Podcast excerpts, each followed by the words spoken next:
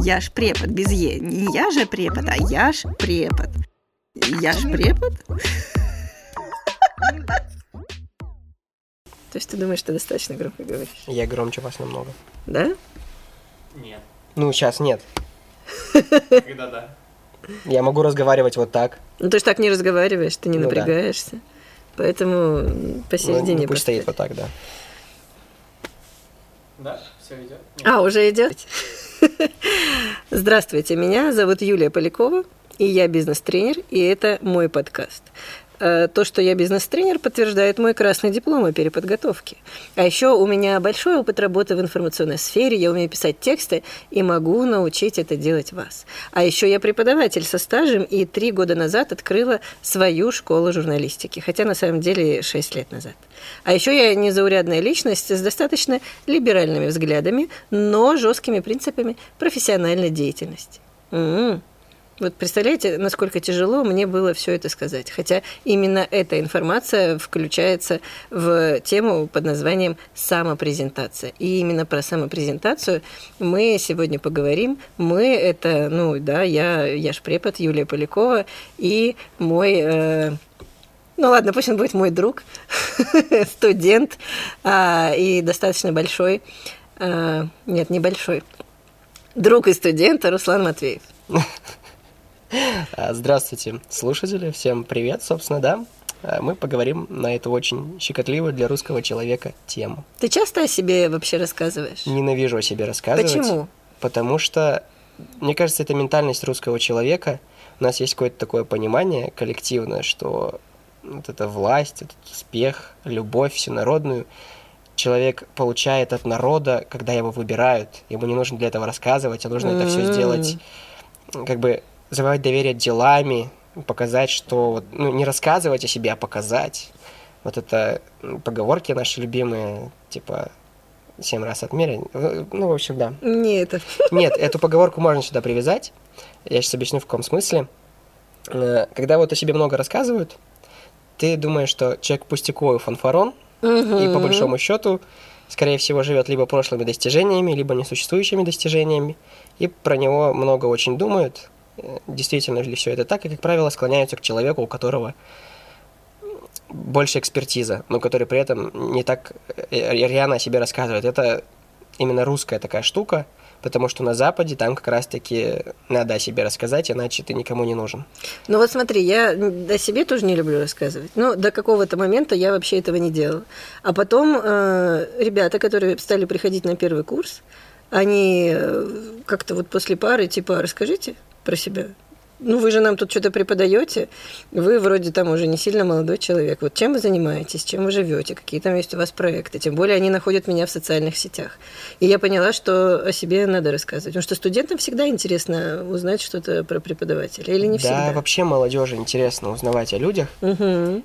Вот этот советский паттерн, что ты пришел, сел на занятие, если тебе человек что-то преподает, значит, человек сто процентов что-то знает, он уже не работает, потому что вот эта информационная эпоха дала возможность видеть изнанку преподавателей, понимать, что это обычные люди, у которых есть свои проблемы, которые далеко не всегда действительно разбираются в том, что они преподают.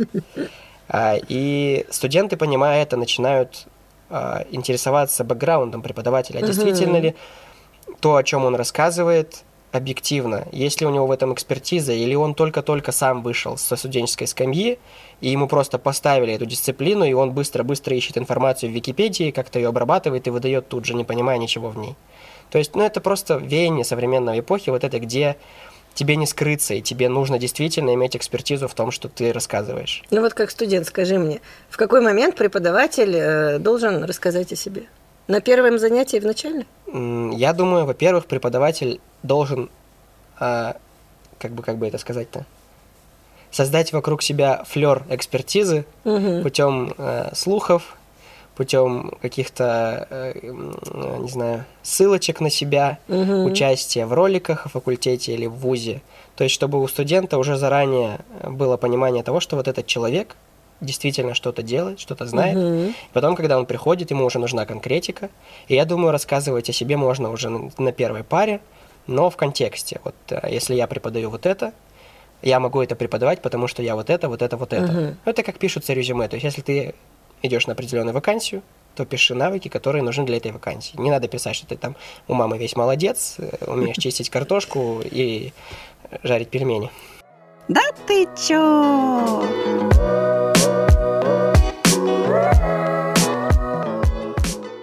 Но вот это вот, кстати, грань, которую очень сложно поймать. Как э, просто рассказать о себе и при этом не перейти в самовосхваление, которым занимаются твои любимые инфо-цыгане и, и прочие бизнес-коучи, тренеры и все остальные. Потому что я не раз видела, когда выходит человек, ты его впервые видишь. Его там как-то представили, 800 страниц э, регалий. Он выходит и начинает в первую очередь говорить о себе. И у него 40 минут выступления, он 20 минут говорит о себе, и 20 минут что-то там э, по теме выступления. Это выглядит отвратительно. И этот человек вряд ли когда-то уже приобретет авторитет, ну, по крайней мере, в моих глазах. Ну и обратная ситуация, когда человек просто выходит и сразу начинает говорить. У тебя возникает куча вопросов. А кто он, а где он это взял, а почему он этим занимается? А он как бы, ну, я не люблю о себе говорить, вот как ты, например. Не, не расскажу. Здесь довольно такая уже изученная тема в этом смысле. Можно сказать, ну, выйти и ничего не сказать, а просто начать преподавать или рассказывать. Можно выйти и сказать, а, я крутой челеперчик, а, у меня там столько-то лет стажу, а, я вообще крутой дизайнер, меня все рекомендуют. Либо промежуточный вариант, как мне кажется, самый правильный именно для русской ментальности. Ты выходишь, представляешься и говоришь, я там, например, не знаю, фотограф, дизайнер, видеограф, неважно какая профессия, я сотрудничаю вот с этими. Для этих я сделал вот этот проект. То есть ты за счет других людей рассказываешь да, о себе. просто ты говоришь, что вот для это, это я сделал для них, и как бы по большому счету, если это действительно какие-то масштабные проекты, то человек, э, то, ну, студенты понимают, да, или те, кому ты рассказываешь, что раз работодатель да, или заказчик принял эту работу, то она хорошая. Если она везде транслируется, то значит ты специалист, и ты имеешь право про это рассказывать. То есть, грубо говоря, не важны регалии, грамоты, дипломы, важно портфолио и то, что ты действительно сделал. Ты можешь о себе бесконечно рассказывать, но если ты не покажешь то, что ты сделал, все будут считать это пустышкой. То есть портфолио – это обязательно. Да. Если ты пытаешься где-то чему-то... Да. Ну, а, а, как бы, если ты говоришь, что ты кузнец, но при этом не сковал ни одного гвоздя, ну, какой из тебя кузнец? Ну да, тебе никто не поверит. Еще есть очень важная вещь для самопрезентации – это резюме. Вот у тебя есть резюме? У меня есть резюме. Недавно, да, появилось? Нет, у меня... Я делал когда-то резюме, а, когда появился у нас какой-то интернет-ресурс, Ирина Викторовна скинула, сказала, что вот для выпускников вузов, в общем. А, да-да-да. И нас заставили сделать эти резюме, я его сделал, но я в нем не написал по большому счету ничего, потому что это резюме я использовать не собираюсь. И в целом я сторонник поиска работы через связи и знакомства и через рекомендации. Человек-человек. Человек, А человек, человек-бумажка, да? Человек-бумажка я вообще не приемлю, я ярый противник бюрократии, я терпеть ее не могу. Но, тем не менее, резюме, все говорят о том, что резюме должно быть. И я, когда э, объясняю студентам что- про трудоустройство, там что-нибудь, и спикеры, которых я иногда приглашаю, они все говорят про резюме. Вот недавно буквально приезжала Мария, которая очень подробно рассказывала, как нужно составить резюме. А, у меня нет резюме. То есть я однажды пыталась его составить и поняла, что я, ну, я не знаю, что там важно, а что не важно. Вот это момент такой, мне кажется, резюме должно быть, но не вот в привычной форме. Должно быть не резюме, а ты должен... Список достижений. Не список даже достижений, а ты должен написать сам для себя даже как-то вот организовать, классифицировать навыки, которыми ты обладаешь, и примерно прикинуть те сферы, в которых эти навыки могут пригодиться. Мы с вами не разговаривали недавно, что ты можешь без телефона и компьютера. Вот это в эту сизю. То есть, когда ты описываешь свои навыки и примерно прикидываешь, где их можно применить, ты понимаешь, что ты уже не просто журналист или дизайнер, ты понимаешь, что ты можешь работать вот здесь. И, как правило, люди очень зацикливаются на образовании, но при этом большинство людей работает не по специальности. Мгм. И, а навыки, которые им пригождаются, они вообще-то были получены в рамках обучения. И резюме должно быть именно вот как список того, чем ты обладаешь, своих ресурсов, и примерно понимание того, куда ты эти ресурсы можешь вложить. Да ты чё?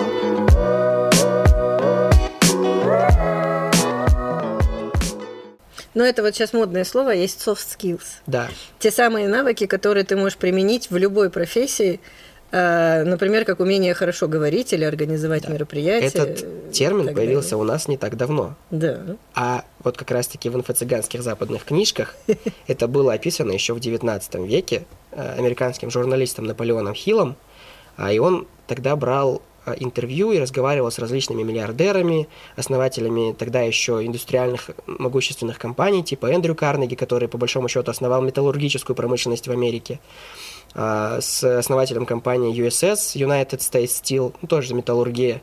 И вот он описывал как раз-таки принципы, которыми они руководствуются, и там один из базисных принципов – это наличие специального знания.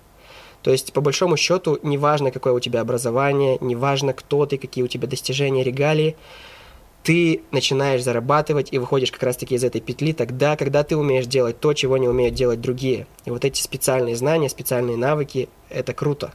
Вот так. Да, это и сейчас круто. Не все могут, например, разжечь костер. Да. А иногда это очень даже важно. И даже в работе журналиста это важно. Буквально недавно мне коллеги рассказывали, как они ездили на съемки, попали в неприятную ситуацию. Им самим пришлось чинить машину, разжигать костер, э, готовить себе еду. И девушка впервые э, столкнулась с тем, что есть колодец и есть ведро.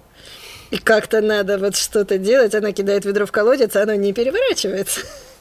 Ну, в общем, э, да, soft skills это важно. По поводу резюме я хотела закончить. Не всегда резюме нужно, смотря в какой профессии, смотря на какие э, должности, наверное, вы претендуете. Мне в свое время очень помог один список. Список назывался э, «Мои дела» когда был момент такого, ну не то что выгорания профессионального, но когда было слишком много всего, и мне хотелось все бросить, э, одна знакомая сказала, ты возьми просто бумажку. Ну, говорят же, за, против там пишут, это эффективно. Возьми бумажку и напиши все, чем ты занимаешься. Э, И рабочее, и нерабочее, и твои увлечения, и так далее. Вот все, чем ты занимаешься, например, в течение недели. Я взяла эту бумажку, и у меня получилось почти 60 пунктов. И это почти были такие, ну, скажем так, рабочие дела. То есть то, что я люблю полежать на диване, я туда не записывала. А я люблю это иногда делать. Вот. И я поняла, что, в принципе, это очень много всего раз, но из этого всего я могу, в принципе, найти себе и другую работу, если захочу. И вот этой катастрофы, что, ой, блин, и вдруг меня уволят, или куда я уйду, что я буду делать. Благодаря такому списку ты понимаешь, что ты много что можешь делать. Да. И много куда можешь пойти, и для самопрезентации это тоже имеет значение, потому что бац, бац, и ты такой в разговоре вернула, а вот еще вот это я недавно делал. Да, логотип какой-нибудь разрабатывал. Да. И тут как раз-таки самопрезентация еще помогает тогда, когда ты как бы находишься в таком состоянии поиска, тебе нужно найти источник доход, дохода или место, где ты можешь творчески самореализоваться, или вообще, где ты понимаешь, что вот этот определенный вектор, тебе он нужен, ты хочешь там поработать с этой командой или получить вот такой-то опыт. И вот эти навыки, даже если они незначительные, ты понимаешь, что ты вот, я это умею делать. А, и ты это говоришь, когда ты об этом говоришь, то человек понимает, что вот тебя можно привлечь. Угу. И я это понял в классе, наверное, седьмом-восьмом, когда научился битбоксить. А, и битбокс мне помог стать членом школьного парламента. Угу. Потому что я битбоксил, и меня... Завоевывал популярность. Да, и меня позвали на сбор лидерского школьного самоуправления. И там я как бы потусил, познакомился с вот этой тусовкой школьной, самоуправленческой, вот этой активной. И понял, что как бы я по большому счету от них не сильно отличаюсь. У меня есть что им предложить. И я тогда попал вот в это школьное самоуправление и дорос до президентства школы. Ты долго был президентом? Ну, год 11 класс, получается. Mm. Чё, серьезно?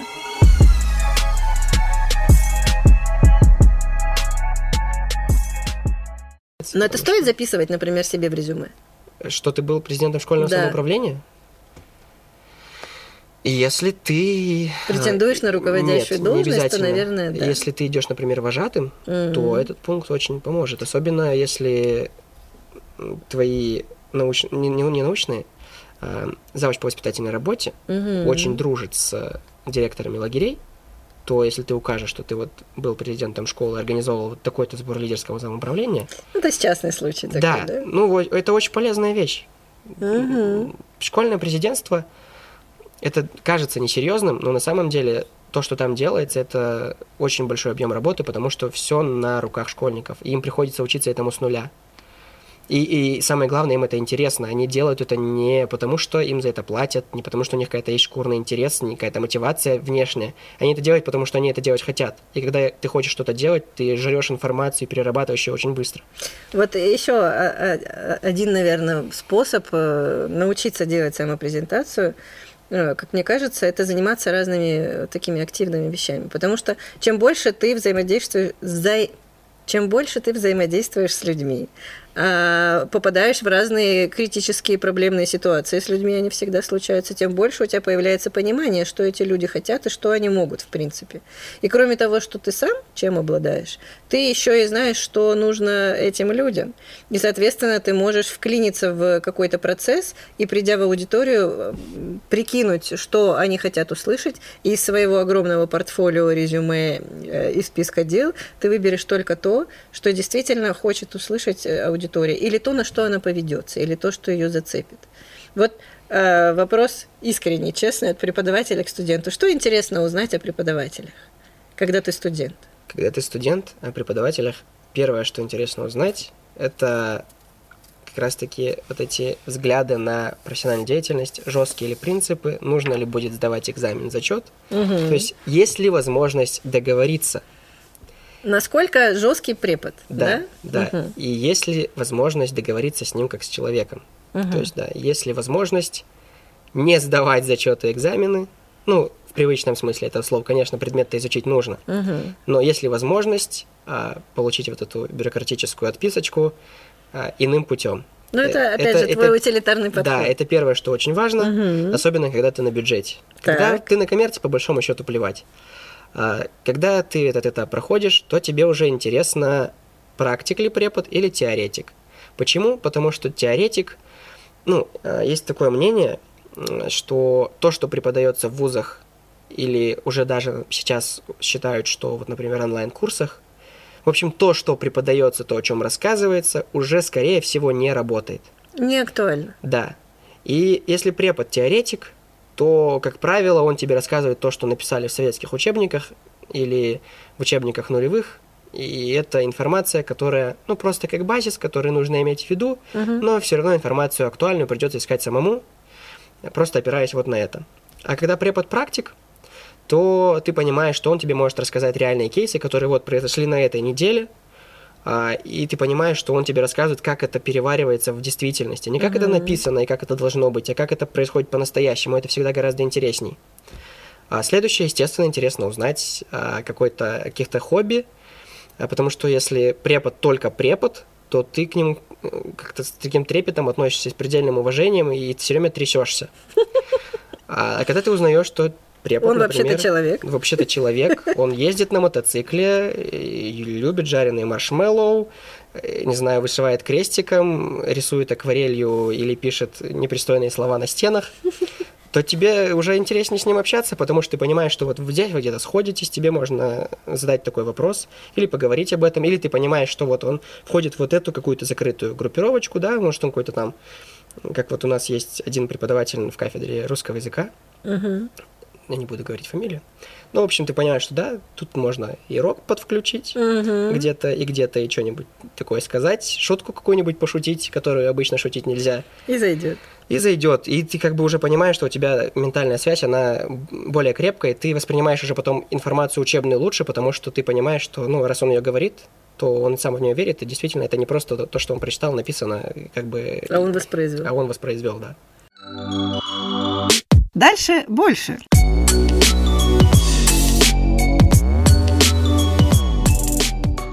Ну, я правильно понимаю, что то, что я хочу рассказать о себе, и то, что интересно аудитории, ну, я как препод, и то, что это вообще разные вещи.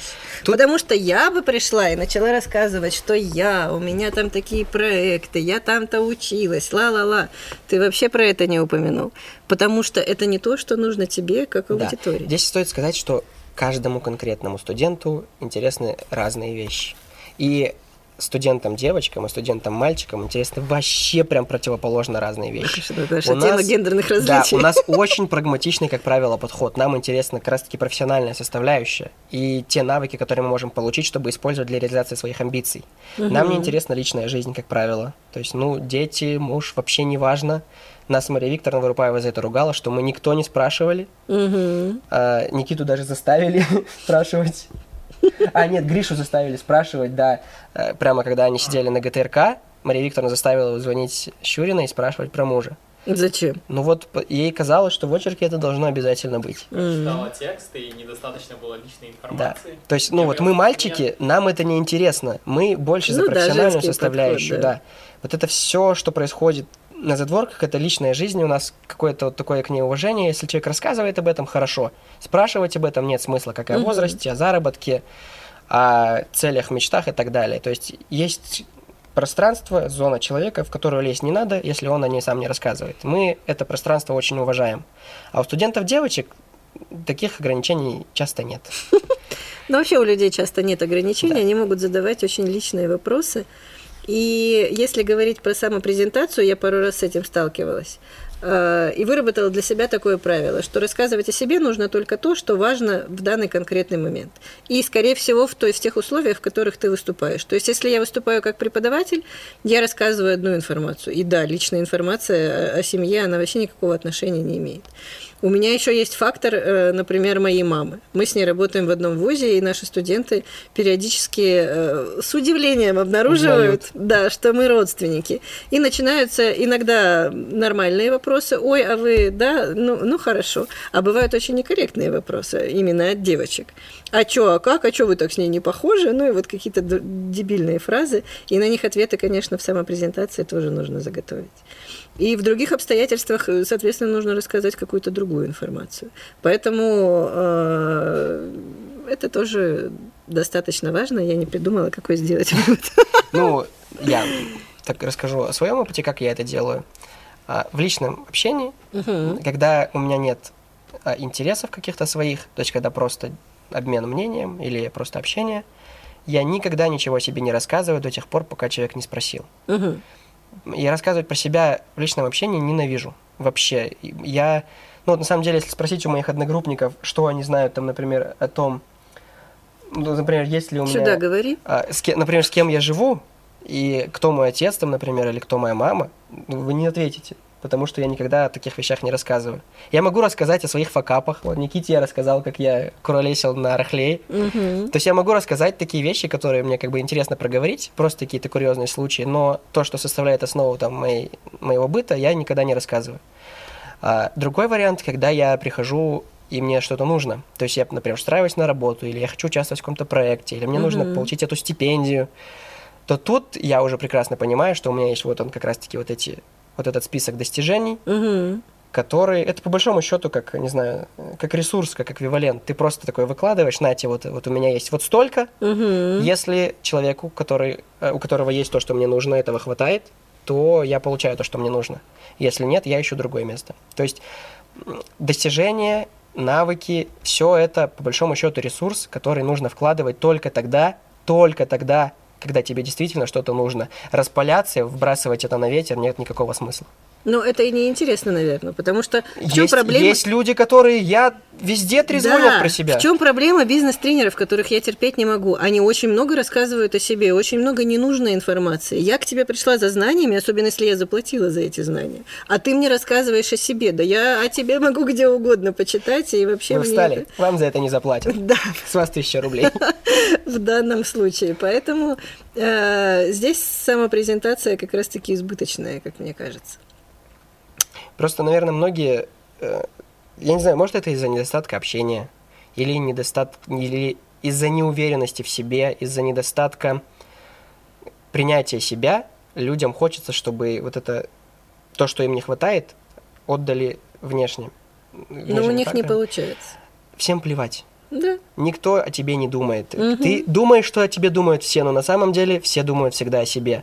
Ты нужен только своей маме. Понятно, да? А, понятно.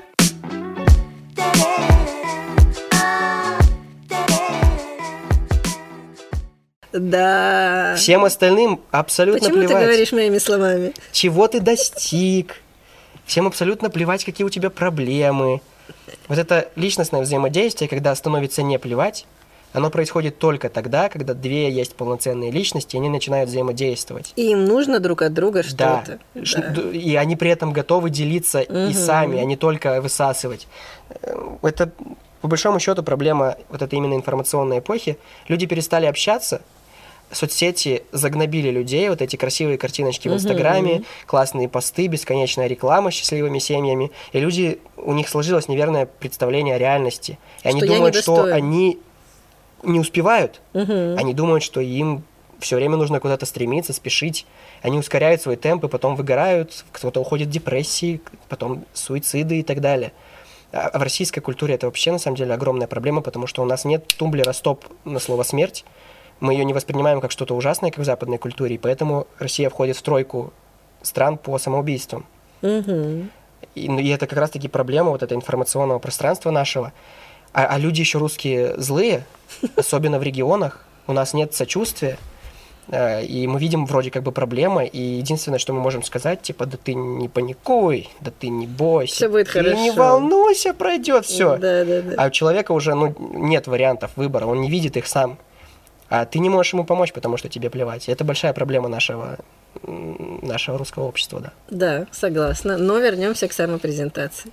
У меня еще есть один маленький такой совет, лайфхак. Не знаю, почему-то мне кажется, когда я говорю совет, то я сразу такая возвышаюсь. А когда я говорю лайфхак, я такая по-партнерски делюсь. Да. Вот почему-то такое возникает ощущение.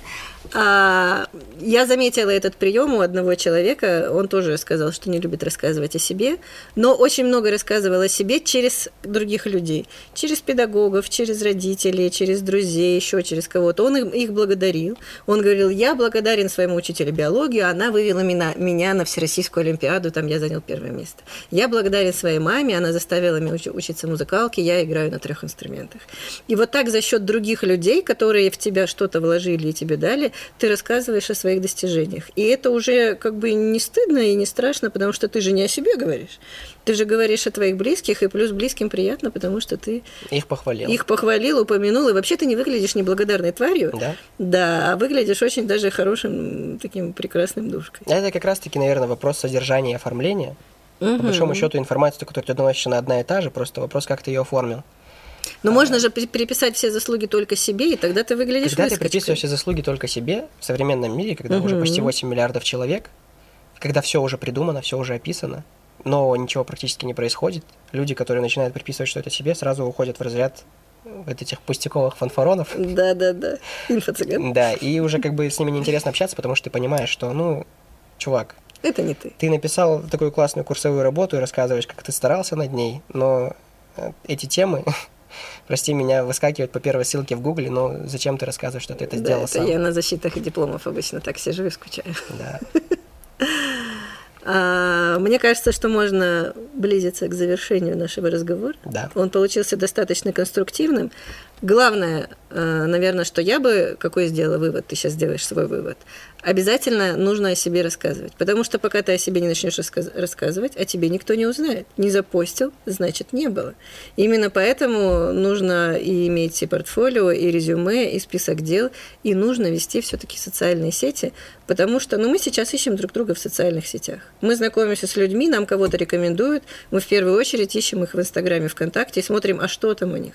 И если у них там ничего нет, цветочки, тортики и голова ребенка, э, не голова, да, портрет, портрет собственных детей, ты понимаешь, что человек, скорее всего, из себя, наверное, ничего не представляет. А лень же копать дальше. Конечно. Поэтому о себе, мне кажется, обязательно нужно рассказывать, нужно просто выбрать свой э, путь. Да, ну и здесь это очередная история о целях и средствах. Если тебе что-то нужно, то расскажи, что ты можешь предложить взамен. Потому что ничего с неба не свалится, никакой манны небесной не существует. Мгм. Если ты хочешь что-то получить, ты должен что-то предложить взамен. Либо время, либо навыки, либо энергию, либо деньги, неважно. Всегда бартер, Мгм. либо эквивалент. А, Поэтому ты должен о себе рассказывать, особенно сейчас, когда все ушло в информационку. Все ушло в интернет. Да. И в интернете, друзья, у вас очень много информации. Вот давно вы набирали имя и фамилию свои и смотрели, что там на вас есть? Вот прямо сейчас возьмите это и сделайте, и вы удивитесь. Я ни разу так не делал. Сделай. Всего хорошего, до следующего подкаста. Да, всем спасибо. А сейчас будет битбокс.